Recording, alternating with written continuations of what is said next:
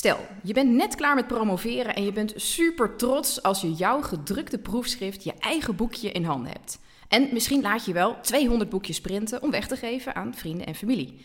En bij het uitdelen zeg je verontschuldigend: Je hoeft het niet echt te lezen hoor. Gek toch eigenlijk dat wij zoveel bloed, zweet en tranen stoppen in iets wat nauwelijks gelezen wordt? Kan dat niet anders? Onze gast van vandaag besloot om het roer om te gooien. In deze aflevering onderzoeken we hoe jij op een korte, aantrekkelijke en heldere manier kunt schrijven over jouw onderzoek. Niet alleen handig voor je proefschrift, maar ook als je jouw onderzoeksverhaal altijd paraat wil hebben. Met wie je ook praat. Receptionist, iemand op een feestje of een journalist. Onze gast van vandaag was jarenlang wetenschapper en promoveerde in 2016 in de neurocriminologie aan de Vrije Universiteit van Amsterdam. Nu helpt ze als wetenschapscommunicator met haar bedrijf Studio Wetenschap promovendi om van hun proefschrift een magazine te maken. Hartelijk welkom, Lisa Cornet. Hallo. Nou, laten we onszelf ook even voorstellen. Ik ben Marloes ten Katen, biologe. Ik heb gewerkt als presentatrice en wetenschapsjournalist bij radio en televisie. En ik ben nu presentatiecoach voor wetenschappers. En ik ben Jenny Haasnak, ik ben chemicus, wetenschapscommunicator en theaterdocent. Welkom bij de podcast van echtimpact.nu met tips voor het communiceren van jouw wetenschappelijk onderzoek. Met Jenny Hazenak en Marloes ten Katen. Voor meer communicatietips, trainingen en ons gratis e-book kun je terecht op www.echtimpact.nu. Nou, dan beginnen we meteen maar even met de, de eerste vraag, de hamvraag. Um, waarom denk jij, Lisa, dat het belangrijk is om als wetenschapper goed te kunnen communiceren? Ja, ja dat, is een, uh, dat is een mooie binnenkomer. Een grote vraag. Um, ik denk dat er eigenlijk meerdere redenen zijn waarom het belangrijk is om als onderzoeker goed te kunnen communiceren.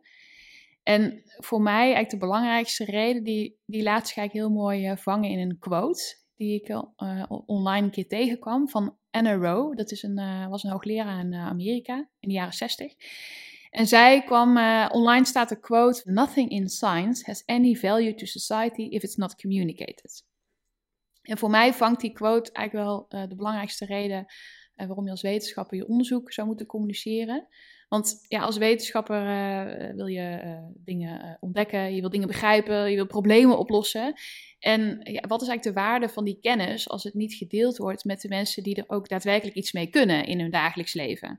En of dat nou burgers zijn, of, of praktijkmedewerkers, of beleidsmedewerkers. Maar uiteindelijk wil je natuurlijk dat wetenschappelijke kennis ook ja, benut wordt en dat het ook echt kan bijdragen aan een nou, betere wereld. Dus dat is, dat is eigenlijk voor mij de belangrijkste reden. Ja, wordt er heel gelukkig van. maar er is denk ik nog een, nog een reden om te noemen waarom het belangrijk is dat, dat wetenschappers hun kennis delen. En, en dan bedoel ik kennis delen met een breed publiek. Uh, want natuurlijk delen wetenschappers ook wel hun kennis met, met uh, collega's. Maar ik denk dat het heel belangrijk is om als wetenschapper ook je kennis te delen met een breed publiek, omdat je daardoor ook weer input krijgt van mensen die hè, niet in je vakgebied zitten. Je kunt vragen uit onverwachte hoek krijgen of suggesties die weer een heel ander licht op je onderzoek schijnen. En dat, dat daag je dus als wetenschapper ook weer uit om op een andere manier over je onderzoek na te denken. Plus dat je daarmee ook je onderzoek ja, veel dichter kan koppelen zeg maar, aan, de, aan de maatschappij. Dus, dus het is ook als wetenschapper kun je je onderzoek echt verrijken als je je kennis tegen een breed publiek aanhoudt. Ja. Dus dat vind ik ja, mooi. Ja, het is mooi dat het communiceren zowel goed is voor het onderzoek zelf als voor de maatschappij. Ik ben het helemaal met je eens. Ik denk dat dat waar is. En um, je bent met een reden begonnen met het maken van uh, proefschriftmagazines. Wat was de frustratie die daaronder ten grondslag lag? ja, nou, het is een, een paar jaar nadat ik zelf promoveerde, viel eigenlijk dat, dat inzicht van... Uh, Oké, als iemand gepromoveerd is, dan uh, leidt dat tot een heel mooi proefschrift. Dat is een boek van, laat ik zeggen, 200 pagina's. En gemiddeld laten de onderzoekers 100 tot 200 van die boeken drukken. Ik deed dat in ieder geval. En uh, ik zei inderdaad bij het uitdelen van die proefschriften tegen iedereen: ja, je hoeft het echt niet te lezen hoor. En pas jaren later realiseerde ik me van, ja, waarom zei ik dat er eigenlijk bij? En ik ben niet de enige die dat erbij zegt bij het uitdelen van ja. een proefschrift anderen doen dat ook. Een beetje bijna alsof je je schaamt voor iets waar je vier jaar aan hebt gewerkt. Nou ja, je voelt je een beetje, ja, je voelt een beetje bezwaard dat je iemand zo'n boek geeft. En je wil erbij zeggen, ja, dit, je hoeft het echt niet van, van A tot Z te lezen. Maar waarom laten we dan eigenlijk al die kennis in die boeken uh, drukken? Ja. Natuurlijk, het heeft een reden. Het is natuurlijk voor de commissie uh, bedoeld. En, en het moet gebundeld uh, worden op een manier. Maar ehm, in de jaren daarna kwam ik ook wel eens versies tegen waarin het in een soort van magazine ook gevangen was. En dan bijvoorbeeld symposia, dat iemand dan uh, zijn proefschrift ging presenteren. En dan lag er bijvoorbeeld zo'n magazine. En ik dacht, ja, kan dat niet veel structureler? Dus dat je zowel je proefschrift hebt, maar in ieder geval ook een versie hebt nou ja, die leesbaar is voor vrienden, familie, voor, voor praktijkmedewerkers, beleid, journalisten. En toen langzaam ontstond eigenlijk het idee van, ja, volgens mij uh, kunnen we kennis gewoon, uh, proefschriften gewoon in een magazine gaan gieten. En dat, toen ben ik begonnen met Ja, dit en- concept. En jij doet dat nu. En we hebben hier een magazine liggen. Ja. Ehm, en het ziet er ook heel erg uit als een tijdschrift. Met zo'n mooie pagina's en zo. En heel veel...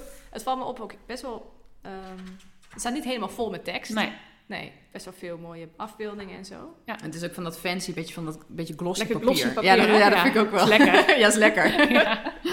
ja. Het idee was ook dat het aantrekkelijk is om het op te pakken. Eh, dat het lekker voelt, dat er, dat er ook wat lucht in zit. Dus inderdaad letterlijk niet helemaal bomvol tekst, maar dat je het openslaat en het niet, eh, ja, zoals een proefschrift, enorm veel tekst op je afkomt. Dus dat, het idee was dat het lekker licht, luchtig, wel inhoudelijk, eh, maar dat het nou ja, makkelijk op te pakken is. Ja. Ja, en heel, en heel kleurrijk ook. Zijn ze allemaal zo kleurrijk? Ja. Ja. Ja, ja dus de, de vormgeving wordt wel grotendeels bepaald door eh, de cover van het originele proefschrift. Dus in die zin wordt het echt gepersonaliseerd voor de, voor de promovendus. Maar eh, het idee is wel dat er veel kleur in terugkomt. Dus dat, eh, En eh, wat, wat doen die promovendi dan vervolgens met dat magazine? Gaan ze er dan ook 200 uitdelen? En dan, eh, van, ja, wat, wat doen ze er volgens mij? Ja, nou ja, het, het komt sowieso altijd. Het wordt een digitaal flipboek. Dus dat is echt een magazine wat je dus digitaal doorheen kan bladeren. Dus dat is sowieso een link daarvan kunnen ze delen met, met familie, vrienden, wie dan ook. En, eh, maar ik merk inderdaad ook dat veel onderzoekers ook toch wel behoefte hebben om het te laten drukken. En dat kunnen er 100 zijn, inderdaad, of 200. Maar het is natuurlijk ja, sowieso veel minder papier dan al die proefschriften die gedrukt worden. Eh, maar, maar mensen vinden het toch heel fijn om iets aan, aan hun omgeving te kunnen geven. En ik denk dat dat ook heel, heel eh, leuk is en goed is. En ook toch, papier leest ook wel fijner eh, dan alleen maar digitaal. Ehm, maar, en dan vaak ook wel vergezeld met proefschriften. Maar over het algemeen worden er nu wel wat minder proefschriften gedrukt, merk ik. En mijn insteek is ook zeker, laten we wat minder proefschriften drukken. Beperk dat tot bijvoorbeeld 50 stuks bijvoorbeeld. En dan kun je zo'n magazine in een aantal van 100 of misschien 200. Maar dat je dat wat breder kan uitdelen en ook gewoon veel makkelijker kan weggeven aan mensen. Ehm, Ja. ja. precies. Dan druk je ook papier wat daadwerkelijk gelezen gaat Precies, worden. In ja. plaats van wat, wat in een kast gaat lopen, liggen, verstoffen. ja, En eh, ja, Ja. ik vind 50 nog steeds best wel veel trouwens. nou ja, 25 kan ook nog, maar je moet vaak wel een minimum aantal voor de universiteit. Oh, dus dat zijn dan soms al 10 of 12. En nou ja, dan wil je misschien een paar aan directe familie geven en een paar aan collega's. Dus nou ja, Ja. zit denk ik wel. En ik denk ook niet dat de proefschrift helemaal hoeft te verdwijnen. Dat is ook niet de insteek. Het is meer laten we ook een variant hebben die wel te lezen is voor mensen buiten de wetenschap. exact. En we gaan straks even er helemaal doorheen, want de manier waarop jij elke rubriek aanpakt is heel leerzaam voor de luisteraar die eh, zelf eh, beter wil leren communiceren. Want jij hebt er echt over nagedacht hoe je dat aanpakt. Mhm. Ehm, maar even gro- grofweg, zeg maar, wat staat er in als je het een beetje eh, in de breedte moet vertellen? Wat, wat, Ja, wat kunnen we lezen in jouw eh, proefschrift magazine? Nou ja, eigenlijk denk ik wel de, ja, de, de, de standaard aspecten van onderzoek die ook wetenschappers gewend zijn. Dus in die zin is het ook niet een heel eng format of een onbekend format voor wetenschappers. Ik begin heel duidelijk van, nou, waarom heb je dit onderzoek gedaan? Eh, Wat is het belang ervan? Eh, dan gaat het meer over, goh, wat, wat voor perspectief heb je gebruikt? Of wat is het nieuwe eigenlijk aan je onderzoek? Vervolgens duiken we iets meer in de details. Hoe heb je het onderzoek gedaan? Wat is eruit gekomen? En een blik naar de toekomst. En ik denk die volgorde, die, die, daar zijn we op zich wel bekend mee. Eh, wetenschappers kennen dat wel. Alleen eh, ja, het verschil is dat ik eh, met, met een juist format van vragen tot de kern kom en dat we het heel bondig houden.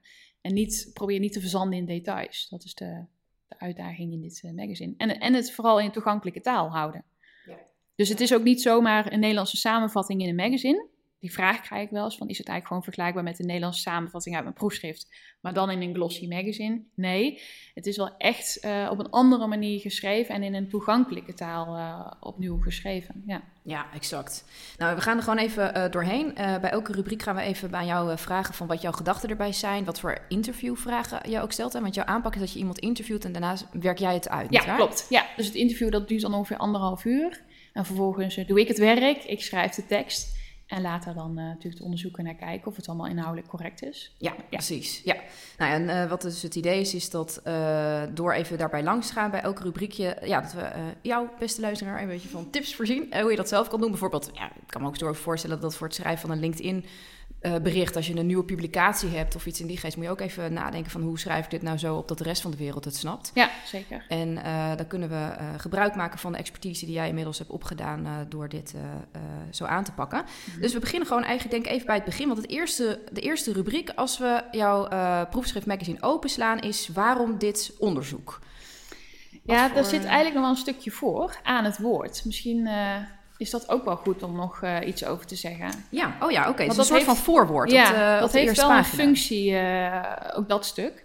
Um, aan het woord, dat is eigenlijk een heel kort een soort van binnenkomer voor de lezer. En ik, ik denk ook als je na zelf een stuk gaat schrijven, of een LinkedIn-stuk of een blog, dat je als eerst natuurlijk de, de lezer aan boord wil halen. En nou, ik, ik doe dat in aan het woord door te beginnen met een stukje tekst, waar eigenlijk elke lezer, maakt niet uit welke achtergrond iemand heeft, maar zich in ieder geval snel aan kan relateren. Dus het kan een vrij algemeen, even de context schetsen, waar iedereen even iets mee kan, zeg maar. Dus de functie van het aan het woord is even de lezer aan boord halen, verwelkomen, zoiets, zeg maar. En dan ook al meteen een hint van, oké, waar ging dit onderzoek over? En uh, en waarom is het belangrijk? Dus ik probeer dat eigenlijk een heel kort uh, stukje al te doen. Zodat als je als lezer dat je wel al meteen een haakje hebt van oké, waar gaat dit magazine over? En ik denk ook als je dus zelf een stuk gaat schrijven, dat het fijn is om in de eerste regels niet de lezer te laten hangen van waar gaat dit blog of dit LinkedIn stukje naartoe. Maar toch al vrij snel wel tot de kern te komen. En dan heb je natuurlijk tijd om het daarna uit te werken. Ja, um, ja. ja het is leuk dat je dat zegt. Dat, dat um als wij het hebben over pitchen in het echt, zeg maar, om je onderzoek te vertellen heel kort, dan is het ook echt het belangrijkste om te beginnen op zo'n manier dat mensen begrijpen in welke context je aan het praten bent en ook iets te doen waardoor je een beetje hun aandacht uh, grijpt. Ja, ja met, de, met de deur in huis uh, vallen, noemde volgens mij uh, David ja. dat bij het schrijven. Ja, en um, kun je een voorbeeld geven van ja, wat, je, wat je een leuke opening vond? Uh, van de magazines bedoel je? Ja, ja, we kunnen ook gewoon deze erbij pakken natuurlijk. Die we nu voor ons uh, neus ja, dat kan. Oh, ik heb, ik heb nu mijn eigen magazine erbij. Uh, oh, ja. oh ja, want je hebt er ook eentje geschreven. Dat was je allereerste. Dat was over je eigen onderzoek. Ging, ja, precies. Dus voordat ik eigenlijk begon met dit hele concept... dacht ik wel van, ja, ik moet het dan wel ook op mijn eigen proefschrift kunnen. Ja. ja. dus ik dacht, laat ik beginnen met mijn eigen proefschrift te vertalen naar een magazine. dat was heel moeilijk. Ja. Dat was super moeilijk om mijn eigen tekst en mijn eigen kennis opnieuw in een, ja, een toegankelijke taal te herschrijven. Dus daar heb ik heel erg mee lopen stoeien. Dat heeft me ook heel veel tijd gekost. Uiteindelijk is het wel gelukt. En heb ik dat ook natuurlijk gebruikt om samen volgens met de vormgever het concept in elkaar te zetten. Nou, toen stond dat en toen uh, ging een vriendin van mij uh, promoveren. En toen vroeg ik aan haar, uh, mag ik dan voor jou een magazine maken? Mag ik dan proberen wat ik net op mezelf heb geprobeerd, mag ik dat dan op jouw onderzoek proberen. Nou, dat hebben we gedaan. En dat, uh, dat lukte. En toen dat dus was gelukt, dacht ik, nou, dan, dan werkt dit concept dus. Dan kan ik nu ook andere uh, promovendi gaan, uh, gaan helpen en een magazine maken. Ik kan me ook juist wel voorstellen dat het bij je eigen onderzoek nog moeilijker is. Dat je zo diep in de stof zit, dat je... Ja moeilijk kan inschatten wat hoofd- en bijzaken zijn. Precies, ja. Nou ja, dat, dat is ook eigenlijk, als je even uitzoomen, als je dus zelf iets gaat schrijven uh, over je eigen onderzoek, dat is gewoon echt best wel lastig. En het vraagt echt wel een, uh, een mindsetverandering. En zoals ik dat vaak zeg, van je bent heel gewend om vanuit je eigen perspectief te schrijven, want je bent natuurlijk de hele dag door met je eigen onderzoek, met je bepaald jargon bezig. Maar als je echt gaat schrijven voor een brede publiek, dan moet je je gewoon heel bewust voornemen dat je uh, switcht van ja, ik, ik noem dat in, in, uh, in presentatietraining een speaker-oriented mindset of een writer-oriented mindset naar een audience-oriented mindset. Je moet echt switchen naar waar komt mijn publiek vandaan, wat weten zij, wat weten zij niet. En uh, dat moest ik doen voor mijn proefschrift uh, magazine zelf. Maar als het gaat voor een luisteraar die over een eigen onderzoek wil schrijven, dan moet je echt heel bewust voornemen om te switchen van perspectief. Ja, ja, wie is mijn publiek eigenlijk en wat weten zij, wat willen ze en waarom luisteren ze hiernaar? Ja. ja dat zijn hele goede vragen inderdaad. Ja, dus in mijn eigen magazine begin ik dus de eerste zin is gedetineerden zitten in de gevangenis niet alleen hun straf uit. En ik, dat heb ik zo opgeschreven dat ik denk, nou, iedereen weet dat uh, gedetineerden in de gevangenis hun straf uitzitten. Maar ik ben eigenlijk dus meteen begonnen, dat is niet het enige. Er, hè, dus in de gevangenis worden ook behandelingen gegeven, gebeurt meer. En, nou, dus ik, ik begon met deze zin van, ik weet dat mensen weten dat, in, dat er in, in een gevangenis een straf uit wordt gezeten, maar ik zet meteen even het perspectief, of meteen de context, maar er gebeurt meer. En daar Ja. gaat mijn proefschrift over. Ja, precies. Ja. Ja. Ja, je begint echt even met wat we allemaal weten, maar wat je nog niet weet. En daar ga ik Ja. het over hebben. Ja. Ja, precies. Oké, ja, dus dat is, eh, dat is dus de, de eerste rubriek, is eh, val met de deur in huis. Eh, hier gaan we het over hebben. Mhm. En ja, dan, val met, eh, verwelkom je publiek en val dan met de deur naar huis. Zo zou ik Ja. het denk ik eh, zeggen. Ja, precies. Ja. Ja. En even kijken, nou dan slaan we de pagina om. En dan, eh, dan krijgen we dus de rubriek eh, waarom dit onderzoek. En dat is dus iets anders. Dat is iets anders. Ja, nou ja, dat, is, dat bouwt al voort op eh, aan het woord. Het is een, uit, een uitwerking. Maar waar het hier, wat ik hier echt eh, in het interview doe met onderzoekers, heel duidelijk nagaan.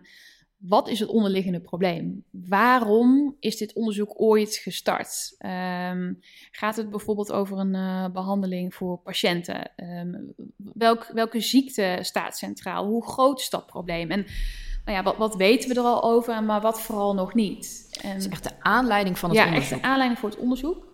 En ehm, ik, ik merk ook vaak, ook los van het magazine maken, dat onderzoekers zijn veel gewend om meteen naar de hoe en wat eh, van hun onderzoek te gaan. Dat Je bent heel erg gewend om te praten, hoe doe je het onderzoek en nou, waar doe je het en nou ja, hè, hoe voer je het uit. Ja. En die waarom, eh, daar eh, ja, wordt over het algemeen wel veel minder aandacht aan besteed, merk ik zelf ook in de Ja. presentatie. Ja. Dat herkennen wij Ja, ook. ja, Ja. zeker. Ja. En ik Terwijl vraag dat is natuurlijk juist waarom wat leken, eh, wat ze kan grijpen, zeg maar, waarom ze naar je Precies. zouden willen luisteren. Ja. ja, en ik denk zelf, ik heb me ook wel afgevraagd van hoe kan dat eigenlijk dat je als onderzoeker eh, misschien wat minder nog stilstaat bij de waarom. En ik denk dat dat komt omdat je als onderzoeker, het is zo duidelijk voor jezelf als onderzoeker. Je bent elke dag daarmee bezig. Weet je, die aanleiding die, is- die, die, die zit eigenlijk in al je vezels, zeg maar. Eh, dat je dan misschien vergeet dat dat voor een buitenstaander helemaal niet zo duidelijk is waarom het onderzoek zo belangrijk is wat je doet. Dus daar, daar besteden we echt aandacht aan in het interview en in de tekst. Om eerst even heel goed neer te zetten: oké, waarom, wat is het probleem eigenlijk? Wat is het onderliggende probleem? En, ehm, nou ja, en soms, eh, dus, het, hè, dus het probleem staat centraal. En ik vraag ook inderdaad ook, die directe aanleiding kan soms ook wel een, eh, een, vanuit een persoonlijke passie of missie zijn geweest. Waarom iemand aan het onderzoek begonnen is. Dus dat vind ik ook interessant om aan bod te laten komen. En dat, eh, dat is een beetje uitgezoomd. Wat ik ook interessant vind in het magazine, om iets meer ook de persoon achter het onderzoek eh, aan het woord te laten. Hè. Dus dat het niet allemaal heel onpersoonlijk is. Wat we vanuit de wetenschap zijn we dat gewend. Er zit eigenlijk geen persoon achter de tekst. Het is altijd nou ja, een, een soort van uh, alleswetende stem. entiteit, ja, ja, precies. Ja. En nou, ja, het is natuurlijk ook om de onafhankelijkheid uh, van onderzoek te laten doorschemen. Dat is nog steeds zo belangrijk, denk ik. Maar het is voor een, zeker voor een algemeen publiek ook heel fijn dat, dat, het ook, dat hier iemand achter zit, dat hier een persoon, iemand heeft dit onderzoek gedaan. En ik vind het ook heel belangrijk om daar iets van terug te laten komen in het, in het magazine. En zonder dat dat de onafhankelijkheid van onderzoek aantast. Dat hoeft helemaal ja. niet. Ja, er is, er is soms best wel wat um, onbegrip over onder wetenschappers dat het die dat persoonlijke zo belangrijk is. Mm -hmm. Maar dat is het, het anker wat wij nodig hebben om een verhaal te begrijpen. Dat, ja. ja. We weten wie jij bent en waarom je iets doet. Ja, ja zeker. Ja, ik had als uh, wetenschapsjournalist echt zo'n standaard lijstje. En een van die dingen was inderdaad van wat is dan jouw eigen drijfveer hierachter. Ja. Dus wat je dus in feite doet in dit stuk, zijn dus eigenlijk twee, je hebt twee paden die je dus kunt bewandelen. De ene is van wat is jouw persoonlijke drijfveer en de andere is wat is het maatschappelijke probleem. Nou, dat maatschappelijke probleem, dat zit er sowieso in. Het is meer van, mocht iemand dit onderzoek gestart zijn vanuit een persoonlijke missie of passie, dan probeer ik dat hier ook wel in te verweven. Maar het, allerbelangrijkste is gewoon, zet heel duidelijk voorop, waarom uh, is dit onderzoek belangrijk? Wat is het onderliggende probleem? Dan zou ik even zeggen, die persoonlijke insteek, dat is dan het tweede, als dat er ook is. Maar als dat er niet is, is dat ook oké. Maar het waarom, het probleem, dat is gewoon uh, het allerbelangrijkste om heel duidelijk te maken. Ja, die ja. staat echt op nummer één. Ja, je wil eigenlijk dat de lezer, naar aanleiding van dit stukje lezen, denkt van, ja, waarom is hier eigenlijk nog nooit onderzoek naar gedaan? Ja, of, ja precies. Oké, okay, ja. dit is belangrijk. Hier wil ik meer van weten. Ja, echt de, de, de urgentie ook van het onderzoek uh, onderstrepen. Ja. Ja. ja, helder. Oké, okay. en dan, uh, nou even kijken. Dan, in dit geval staat er hier nog um, een extra rubriekje naast. Uh, dit is dan, even kijken hoor, we hebben er nu eentje over, even kijken, hij heet. Van verschillen naar overeenkomsten, onderzoek naar verstoord sociaal gedrag bij depressie, schizofrenie en de ziekte van Alzheimer. Uh, en dan staat er uh, waarom dit onderzoek. Dat is dan uh, ongeveer een halve pagina aan tekst, denk ik. En daarnaast is dan meteen al wat technisch volgens mij. Een transdiagnostisch perspectief. Ja, dat klinkt dat is, ja. ja, dat, dat is eigenlijk een rubriek die, die, die, die titel die, die kan aangepast worden aan, aan het onderzoek van de, van de onderzoeker. Wat ik hier doe, dus even, je hebt het waarom aangestipt, maar vervolgens vind ik het heel belangrijk om te benadrukken wat is het unieke van het onderzoek. Mm, ja. Dus in mijn magazine is de titel Hersenen en Hartslag van dit stukje. Ja. Uh, en dat is dus voor iedereen is dat anders, omdat iedereen, elke onderzoeker heeft een heel uniek, uh, iets unieks toegevoegd aan, aan de wetenschap. Ja. En uh, kijk, onderzoek staat nooit op zichzelf. We bouwen altijd voort op voorgaand onderzoek. En ik denk dat het heel belangrijk is om aan te geven, ja, wat, wat, hè, hoe heb je het onderzoek gedaan? Of wat is het nieuwe wat je toevoegt? Is dat een nieuw perspectief? Is dat een andere soort theorie die je centraal staat? Is dat een soort nieuwe methode die je centraal uh, staat? Is het bijvoorbeeld in een heel nieuw verband met heel veel wetenschappers uit verschillende landen waarmee je het onderzoek hebt gedaan? Ik denk dat het ook heel belangrijk is om, om te benadrukken. Wat is het unieke aan dit onderzoek? Ja, en het is ook mooi dat het zeg maar, samen op één uh, pagina of twee pagina's naast elkaar staat. Omdat het waarom dit onderzoek, dat is redelijk algemeen. Ik kan me voorstellen dat voor de onderzoeker en alle directe collega's ongeveer hetzelfde is. En dan heb je ook nog die wat, wat uniek is voor deze promovendus. Ja, ja, dus eigenlijk ga je dus weer een stapje dieper het onderzoek in. Dus eerst hebben we de context geschetst. Uh, wat is het centrale probleem? Oké, dat is ook waarschijnlijk in dat vakgebied een erkend, uh, ja, een erkend probleem. Dan stap je een, een stapje dieper het onderzoek in. Oké, en nu, wat is nu het unieke aan dit onderzoek? Ja, precies. En heb je daar ook een, een tip voor, uh, voor de luisteraar van hoe, hoe kan je dat vinden? Of wat voor vragen stel jij bijvoorbeeld tijdens een interview om daarachter te komen? Nou, ik stel eigenlijk wel letterlijk de vraag van uh, wat is het uniek aan jouw onderzoek? Ja. Uh, en, en, dan geef ik voorbeelden. Heb je bijvoorbeeld een heel ander perspectief gebruikt? Heb je een bepaald soort theorie? Oh, wat ja. heb je centraal uh, gesteld? dus eigenlijk wat ik net zei, dat vraag ik ook aan de onderzoeker voor. En tot nu toe lukt dat heel goed om het unieke aspect eruit te halen. Ja, precies. Dus eigenlijk die dingen die je net noemde, ja. die, die zou je bij wijze van spreken zelf in je hoofd bij precies. langs kunnen gaan. Van, ja. oh ja, ja. Zit er, dat, zit er daar eentje tussen? Of inspireert mij dat tot iets anders? En uh, ja, wees niet bang om dat gewoon uh, vrij onbescheiden naar voren te duwen ja. in je teksten. Ja, en misschien sowieso wel uh, iets wat fijn is om af en toe actief te beseffen. Wat maakt mij nou eigenlijk uniek als je elke dag samenwerkt met mensen die hetzelfde soort onderzoek doen? wat is uniek aan dat van mij? Ja, precies. ja. ja precies, ja. Oké, okay, nou, dan gaan wij uh, verder. Nou, dan zitten we uh, inmiddels uh, in het midden van het magazine, met de twee nietjes in het midden. En hier zien we um, de coverafbeelding nog een keer. ja, iets grotere versie volgens mij, ja? Ja, ja. Dus we hebben nu de... Dus de volledige cover. De volledige cover, ja. ja. ja. En dat is dus ook de cover van het echte proefschrift met heel veel tekst erin. Klopt. Ja, dus het idee achter was, um, ik merkte zelf ook als, als als promovendus, uh, ja, heel veel mensen steken best wel veel tijd in het nadenken over wat voor cover je op het proefschrift wil. Yeah. Uh, dat is ook super leuk om over na te denken als onderzoeker. Van ja, wat ga ik op de voorkant van mijn boek uh, zetten? En heel veel onderzoekers hebben daar ook wel een uh, gedachte achter, of een heel verhaal misschien wel wat er achter die cover zit. Sommigen die zetten daar ook wel iets van in het proefschrift zelf. Dat zie je soms aan de binnenkant van het proefschrift, het verhaal achter de cover, maar heel vaak ook niet. En ik dacht eigenlijk, in het magazine vind ik het heel uh, boeiend en ik denk ook heel relevant om het verhaal achter die cover ook wat aandacht te geven. Want vaak zit er ook wel dus iets persoonlijks van een onderzoeker in. En uh, nou ja, waarom mag dat niet ook terugkomen naast die inhoudelijke kennis? Dus ik wilde die cover heel prominent in, in het magazine terug laten komen. En dat is als je schrijft, eh, gaat dit eigenlijk ook over de kracht van beeld. Dus even weer voor, voor luisteraar die aan het schrijven is. Eh, als je een mooie afbeelding hebt of iets wat een mooi, uh, als mooie metafoor gebruikt kan worden voor je onderzoek, dan kan dat super krachtig zijn om de lezer nog eens extra duidelijk te maken waar gaat mijn onderzoek eigenlijk over. Um, nou ja, en hier is dus een beetje ruimte om wat toelichting, toelichting te geven bij de koffer. Van waar staat dat voor uh, en hoe verhoudt zich dat tot mijn onderzoek en nou, hoe beeldt dat onderzoek uit. Maar soms is, er, uh, is het ook wel interessant om hier wat meer aan te besteden van welke visie heeft een onderzoeker eigenlijk uh, door dit onderzoek ontwikkeld. Of welk inzicht heeft een onderzoeker door dit onderzoek zelf gekregen. Dan is hier ook ruimte voor om dat... Uh, om dat uh, ja, dus ja, ja, eigenlijk geef je tot nu toe in elke rubriek geef jij ruimte voor het persoonlijke verhaal van de onderzoeker ja, zelf. Ja, klopt. Ja.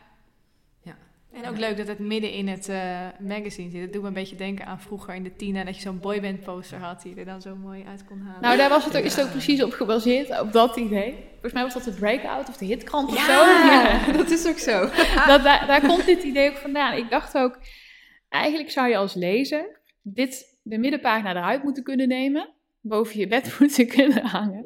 En dan heb je nog steeds de kern van het onderzoek op een manier te pakken.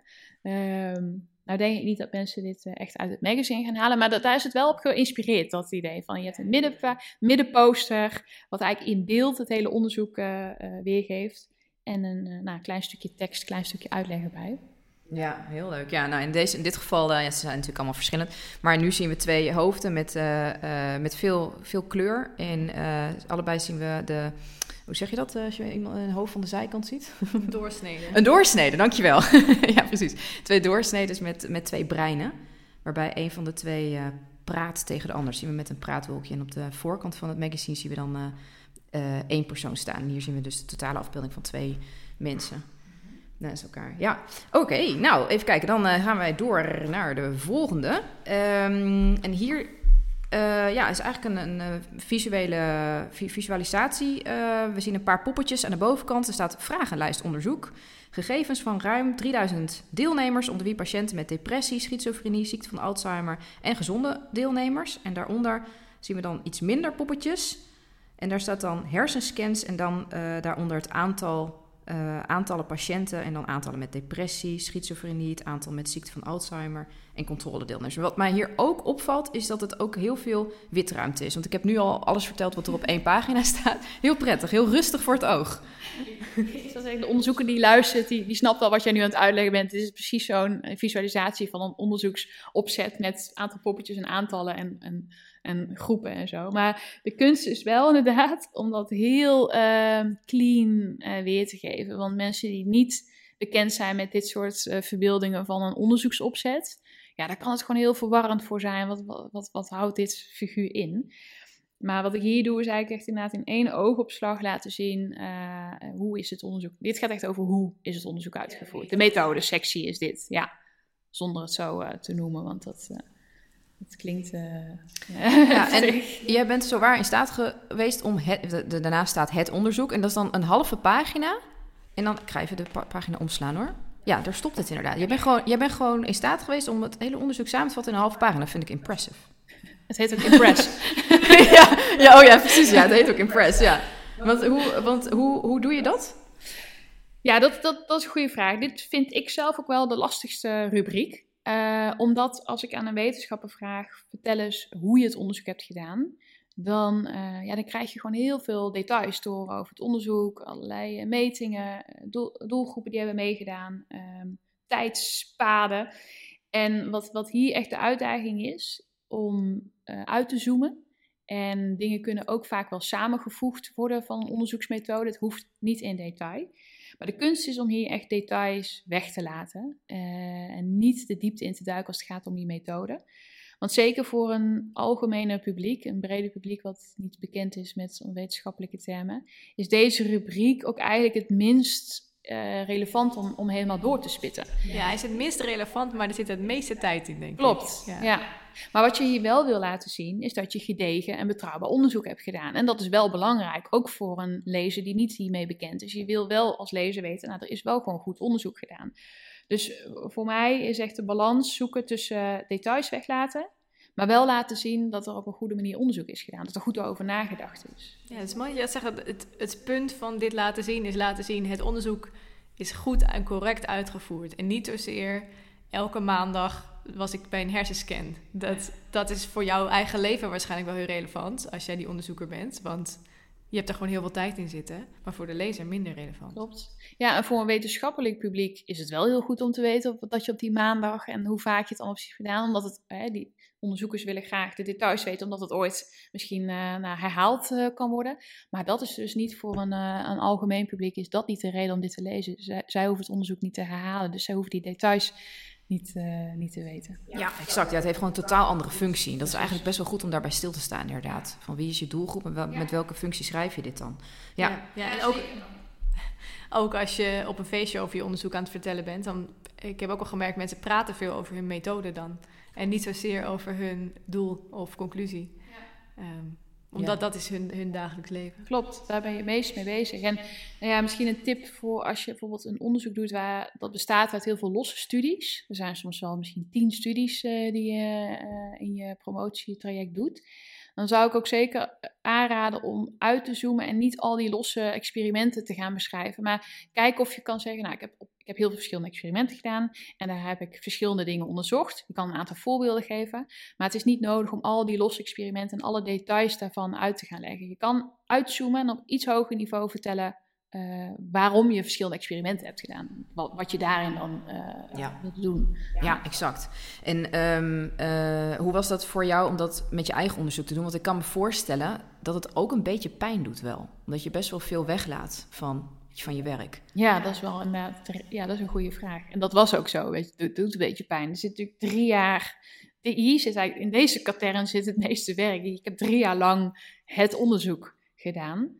Um, dus dat, dat was zeker uh, lastig. Maar het, kijk, ik weet, ik heb in mijn proefschrift staan alle details. Dat is allemaal ergens opgeschreven. Het ligt gedocumenteerd. En als ik gewoon goed in mijn achterhoofd hou, dit is voor een publiek waarvan ik graag wil dat ze de hoofdlijnen van mijn onderzoek begrijpen, dat ze het ook interessant vinden om te lezen en dat ze het ook onthouden waar het over gaat. Ja, dat maakt het iets makkelijker om die keuzes te maken. En um, nou, het is altijd een fijn idee dat, dat ik mensen kan verwijzen naar een onderliggend proefschrift waar alles wel in staat. Dus dat is denk ik ook uh, voor elke onderzoeker. Je hebt het allemaal ergens opgeschreven, het staat ergens, dus het is niet kwijt of zo als je het hier uh, op een wat uitgezoomd niveau opschrijft. Ja, dat is, maakt het misschien iets makkelijker dan uh, er is een onderliggend document. Ja, het is een beetje de, de trailer van de film, zeg maar. Klopt, ja. Mm, oh, dat is mooi, dat is mooi, ja, de trailer ja. van de film.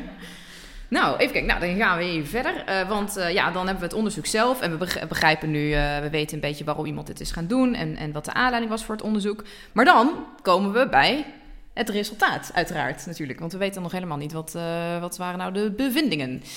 Ja. Um, en jij noemt die rubriek ook letterlijk de belangrijkste bevindingen. Ja. Ja, en dat is meteen ook uh, het allerbelangrijkste hier. Het gaat over de belangrijkste bevindingen. En ik heb het ook heel duidelijk voor die kop gekozen. Omdat er natuurlijk heel veel, er komen waarschijnlijk heel veel resultaten uit het onderzoek. En uh, ja, dat wordt te veel in allemaal in dit magazine of, in je eigen blog of op een LinkedIn post allemaal samenvatten. Dus daarom benadruk ik, het gaat over de belangrijkste bevindingen. Uh, als ik met iemand in gesprek ga, met een onderzoeker in gesprek ga, dan stuur ik dat ook door eigenlijk te vragen van, kun je me de drie belangrijkste bevindingen uh, vertellen? En heel vaak kun je in die drie belangrijkste bevindingen al heel veel kwijt. Je kan het eigenlijk, heel veel bevindingen kun je vaak onder drie categorieën scharen, zeg maar. En dat leest ook gewoon veel fijner als je het in drie kan opdelen. Dus zo probeer ik het al behapbaar te maken in een, in een, uh, in een interview. Um, ja, dat, dat is de grootste uitdaging van deze katern. Van, uh, belangrijk om het om het op hoofdlijnen te beschrijven. En als het kan, in drie in te delen. Ja, maar wat ik ook wel leuk vind, wat ik ook soms zie, is als mensen heel veel conclusies hebben, dat ze dan een soort van heel vaag houden. Ja, ja, allerlei toepassingen op het gebied van uh, dit onderwerp. En uh, deze rubriek is wel, het zijn er drie, maar ze zijn wel redelijk specifiek. Klopt. Ja.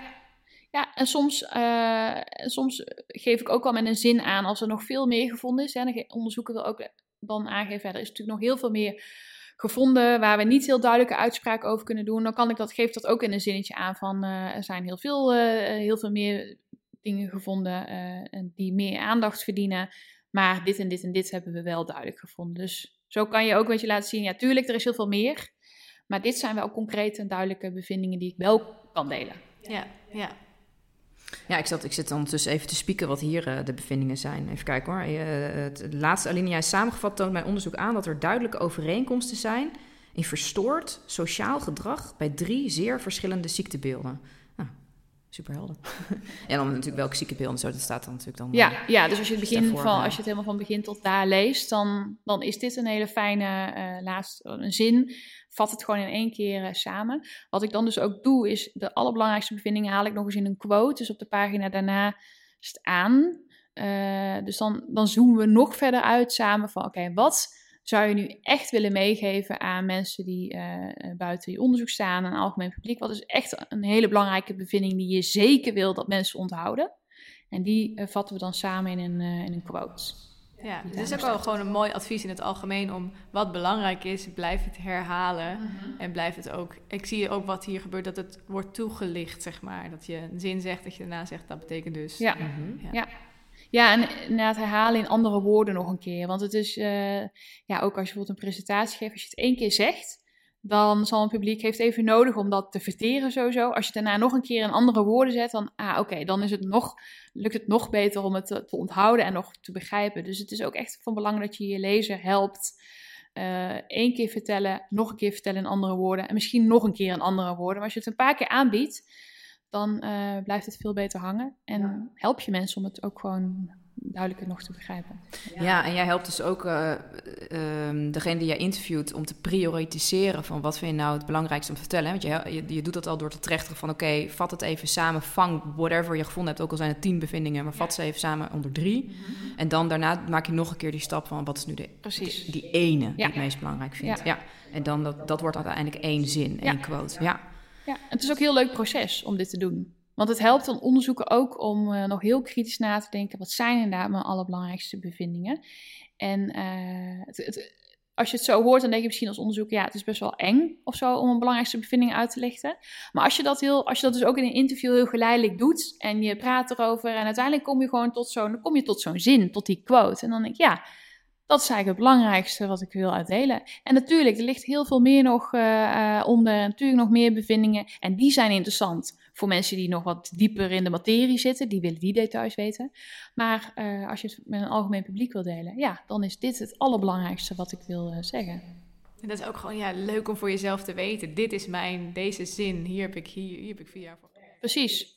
En als je eenmaal zo'n zin hebt, dan is dat ook super fijn. stel je wordt gebeld door een journalist of uh, je moet even heel kort, uh, uh, spontaan ergens over een congres, ik, ik, zeg maar iets, een situatie vertellen wat je hebt gevonden. Dan is het gewoon super fijn als je dat in één zin kan doen. Ja, dus ja, het, je elevator pitch precies. zak, ja. in feite. Ja, je hoeft niet met je mond vol tanden te staan. Ja. Oh, wat heb jij onderzocht? Bam! Precies, ja. ja. Oké, en dan uh, even kijken. Uh, de toekomst heb je dan uh, vervolgens. Dus we hebben nu we hebben het gehad over het onderzoek, waarom het onderzoek was, wat de bevindingen waren.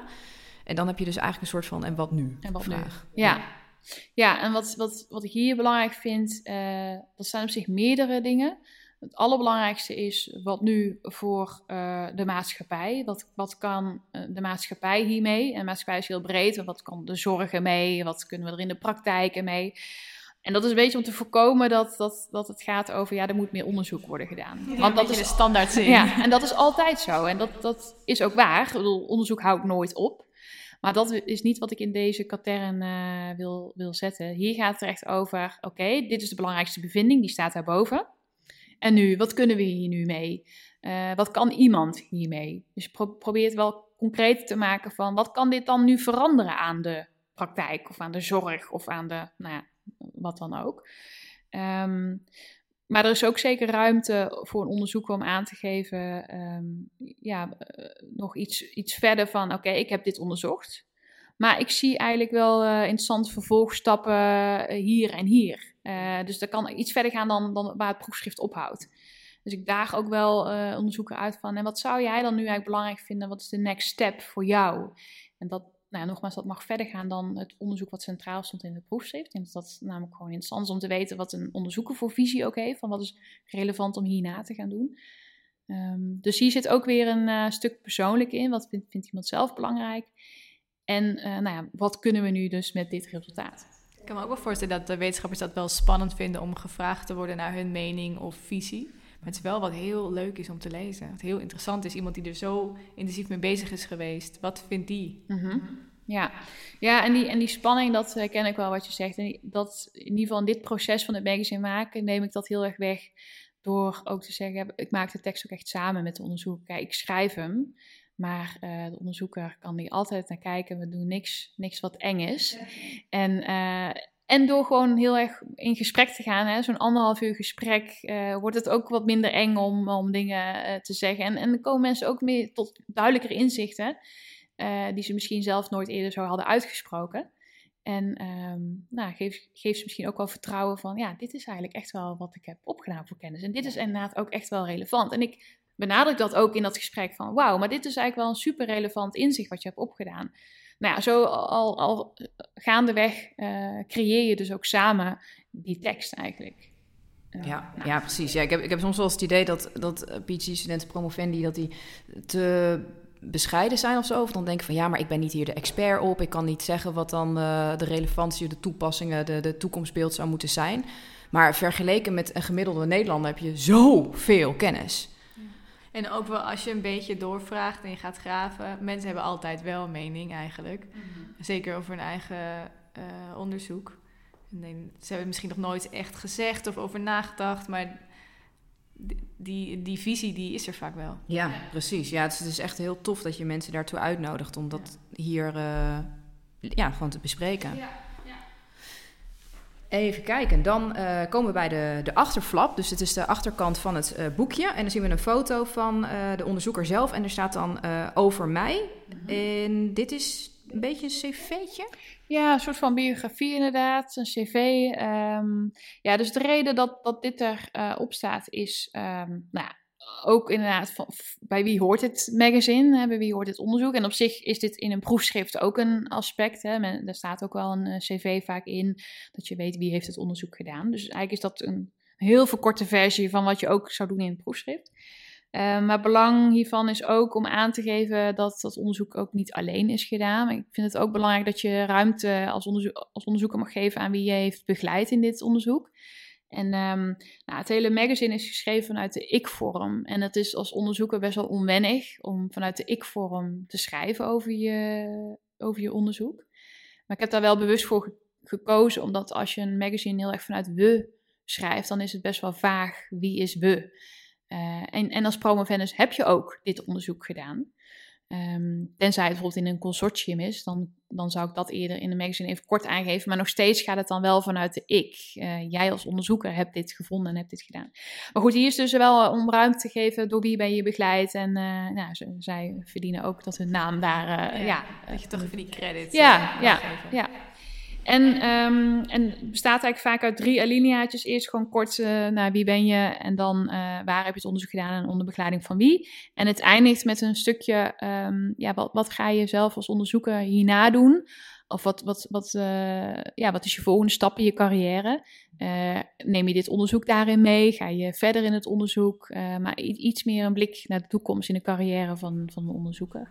Ja, ja ook weer die, die persoonlijke drive. Ja. Zet je daar echt weer neer. Ja, mooi. Nou, we zijn nu letterlijk het hele uh, boekje doorgebladerd. Uh, ja, en niet onbelangrijk dat er dus een link naar het proefschrift ook staat. Oh, dat ja, precies. Ook wel een code. code. Het, ja, je laat ze altijd zien van ja, dit is gebaseerd op proefschrift. Wil je meer weten, dan kan je daar naartoe. En ik denk dat dat ook belangrijk is van ja, het is een soort van aanvulling op het proefschrift. Precies, ja. en niet een vervanging van. Nee.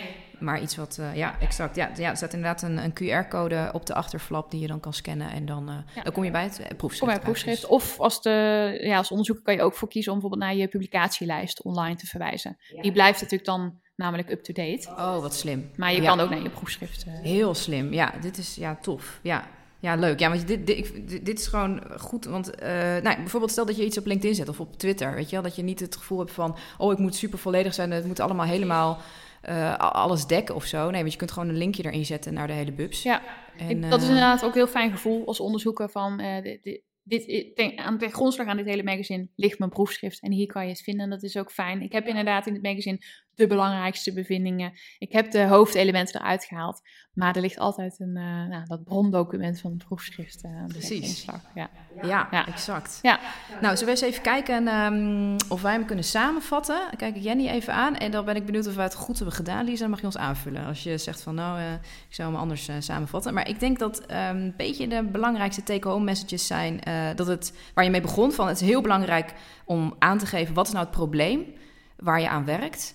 Uh, het maatschappelijk probleem. Uh, hoe, hoe, erg is dat probleem? Hoe groot, hoe omvangrijk? Wat is eigenlijk de reden dat, je, dat dit onderzoek gedaan moest worden? Waarom doe je dit onderzoek? En wat ik ook wel heb horen zeggen is dat die methode, dat je probeert zo min mogelijk technische details te geven. En eigenlijk uh, heel goed moet nadenken, wat wil het publiek hiervan weten? Ze willen eigenlijk weten dat ik goed onderzoek heb gedaan.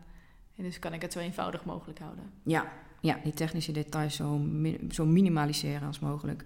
En wat ik ook een hele mooie vond, was dat je zei van uh, beperken tot maximaal drie belangrijke resultaten. En dan volgens terecht je er uh, zelfs naar eentje. En die heeft dan weer te maken met je probleem. Dus je maakt hem eigenlijk weer een beetje een soort van, van rond. Uh, en wat ik heel leuk vind, is dat in elke rubriekje dat je wel iets hebt aan een uitnodiging om ook het gezicht van de onderzoeker zelf te laten zien. De eigen persoonlijke verhaal, de eigen drive. Ja, precies. Hun eigen reden of hun eigen visie of de mens achter de onderzoeker. Ja, dat maakt het, dat maakt het ook heel leuk om te lezen, denk ik. Ja, maakt het levendig, persoonlijk. Hebben we het zo een beetje goed samengevat? Ja, ik vind dat jullie het fantastisch hebben samengevat. en, misschien nog de reden om het ook persoonlijk te maken. Kijk, mensen zijn gewend om met mensen te praten. Mensen zijn gewend om over mensen uh, iets te lezen. En daarom is het dus ook zo belangrijk dat je, ja, je hoeft je als wetenschapper inderdaad, als het gaat om met een breed publiek delen, niet je helemaal uh, te verschuilen achter tekst en dat het allemaal zo objectief blijft. Dat is inderdaad hoe je in de wetenschap communiceert. Uh, naar een breed publiek toe hoeft dat niet. Uh, en dat, en dat, maar dat doet niet af aan, aan je soort van onafhankelijkheid van je, van je kennis. En ik denk dat dat een goed onderscheid is. Want misschien voel je als wetenschapper, ja, maar het gaat niet over mij of over mijn mening. Nee, dat is ook niet wat je gaat verkondigen. Uh, maar je mag wel hier en daar laten merken uh, wat je visie op iets is. Of waar, wat je hoopt eigenlijk dat er met het onderzoek gedaan gaat worden. Dat zijn ook al persoonlijke dingen die, die denk ik interessant zijn om toe te voegen. Ja, absoluut. Ja, ik ben heel erg hier, hier, hier. heel erg aan het cheeren, ja.